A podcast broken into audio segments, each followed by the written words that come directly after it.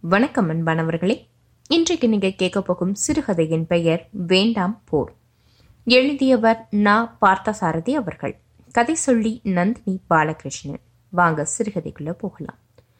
சோழ அரசர்கள்ல நலன்கிள்ளியும் நெடுங்கிள்ளியும் உடன் பிறந்த சகோதரர்கள். ஆனா அவர்கள் இருவருக்கும் இடையில பகை பொறாமை அப்படின்னு அவர்களுடைய உறவானது விரிசலடையுது.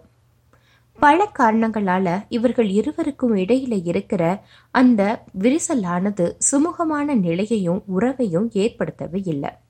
விரிசல் அதிகமாகிக்கிட்டே போகுது. ஒருவரை ஒருவர் எப்போது தாக்குவோம் எப்போது தூற்றுவோன்னு மனதுக்குள்ள வெறிய வளர்த்துக்கிட்டே இருக்கிறாங்க. நலன்கிள்ளி கருவுரை தலைநகரா கொண்டு ஆண்டுகிட்டு இருந்தான்.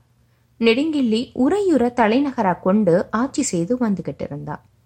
இருவரும் ஒரே சோழ குடியில பிறந்திருந்தாலும் அந்த குடியோட பரம்பரையான அந்த ஒற்றுமை குலைந்து போகும்படியாதான் நடந்துகிட்டாங்க. தலைமுறை தலைமுறையாக பிளவு என்றால் என்ன என்று கூட அறிந்திராத அந்த காவிரியை காவல் காத்த சோழர் குடியானது இந்த இரு இளைஞர்களின் பொறாமையினால் பிளவுபட்டு போயிருந்தது. உடன் பிறந்த பெருமையையும் மறந்து ஒருவருக்கொருவர் எப்பொழுது விழுங்குவோம் என்று காலம் காத்து கொண்டிருந்தனர். காலம் முதலில் நலன்கிள்ளிக்கு தான் வாய்ப்பு கொடுத்தது.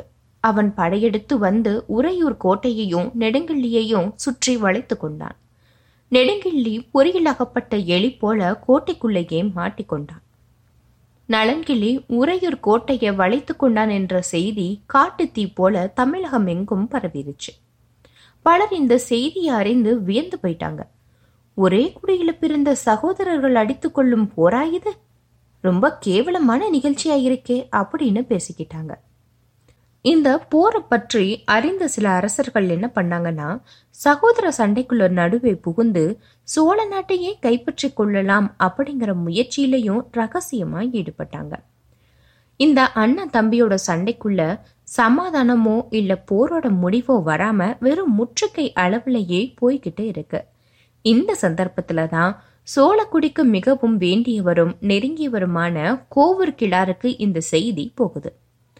புறநானூற்று காலத்துல தமிழகத்தை ஆண்ட வல்லரசுகளுக்கு நடுவே ஏதாவது துன்பமோ அல்லது சண்டையோ வந்தா ஒரு சமாதான தூதுவரா போய் அங்க இருக்கிற பிரச்சனைகளையும் துன்பங்களையும் நீக்கிறது தான் கோவூர் கிளாருடைய வழக்கம். அதுபோல செய்தி அறிந்ததுமே உறையூருக்கு ஓடோடி வராரு அவரு. நலங்கிள்ளியையும் நெடுங்கிள்ளியையும் சந்திக்கிறாரு. நலங்கிள்ளி நெடுங்கிள்ளி சோழக்குடியின் பெருமையை காப்பாற்றுறது தான் உங்க வேலை. அதை விட்டுட்டு இப்படி கெடுக்கிறீங்களே? நீங்க தான் சோழர் குடியில பிறந்தவர்களா? உங்கள ஒருவன் பணம்பூவை அணிந்த சேரனும் இல்ல கரிய கண்களை உடைய வேப்ப மாலையை அணிந்த பாண்டியனும் இல்ல இருவருமே அத்தி மாலையை அணிந்த சோழர்கள். நீ அணிந்துள்ள மாலையிலும் அத்திப்பூதான் இருக்கிறது. உன்னை எதிர்த்து போரிடுபவன் கழுத்திலும் அத்திப்பூ மாலைதான் உள்ளது. உங்க ரெண்டு பேர்ல யாரு தோத்தாலும் அது உங்களை மட்டும் சாராது. சோழக்குடியையே சாரும். சோழக்குடி உங்கள் இருவரையும் பெற்று வளர்த்து பெருக்குடி இல்லையா? அதற்கு ஒரு தோல்வியை நீங்கள் தேடித்தரலாமா போர் என்றால் போரில் ஈடுபடுபவர்களில் இருவருமே வெற்றி பெற முடியாது. யாராவது ஒருவர்தான் வெல்ல முடியும். உங்களுடைய இந்த பகையை கேட்டு வேற்று அரசர்கள் இகழ்ந்து நகைக்க மாட்டார்களா? உங்கள் இருவரையும் எதிர்த்து சோழ நாட்டையே அபகரித்துக் கொள்ள திட்டங்கள் வேறு நடக்கிறது. சோழ அரசர்களே என்னுடைய சொல்லை கேளுங்கள். வேண்டாம் இந்த போர். குடியை கெடுக்கும் இந்த போரை நிறுத்துங்கள். உங்களை பெற்று வளர்த்த காவிரி காக்கும் களங்கமற்ற அந்த பெருங்குடியின் மீது ஆணையிட்டு சொல்கிறேன். நிறுத்துங்கள் என்றார் கோவூர்கிழார். நலங்கிள்ளி முற்றுகையை நிறுத்தினான். நெடுங்கிள்ளியை தழுவி மன்னிப்பும் கேட்டான். கோவூர்கிழார் மனம் மகிழ்ந்து இருவரையும் வாழ்த்தினார். இப்போ இந்த சிறுகதைக்கான புறநானூற்று பாடலை கேட்கலாம். பாடல் நாற்பத்தி ஐந்து.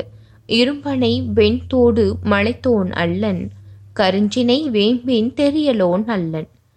நின்ன கண்ணியும் ஆர்மிடைத்தன்றோ நின்னோடு பொறுவோன் கண்ணியும் ஆர்மிடைத்தன்றோ ஒருவீர் தோற்பினும் தோற்பது குடியே இருவீர் வேரல் இயற்கையும் அன்றோ. அதனால் குடிப்பொருள் அன்றுன்னும் செய்தி கொடித்தே நூமோரென. வேந்தருக்கு மெய்மலி உவகை செய் இவ்விகளே இந்த சிறுகதை உங்களுக்கு பிடிச்சிருந்தா உங்களுடைய கருத்துக்களை கீழே பதிவு செய்யுங்க. மீண்டும் மற்றொரு சிறுகதையுடன் உங்களை சந்திக்கும் வரை உங்களிடமிருந்து விடைபெறுவது நந்தினி பாலகிருஷ்ணன். இணைந்திருங்கள் நந்தினியின் குரலோசையுடன் நன்றி வணக்கம்.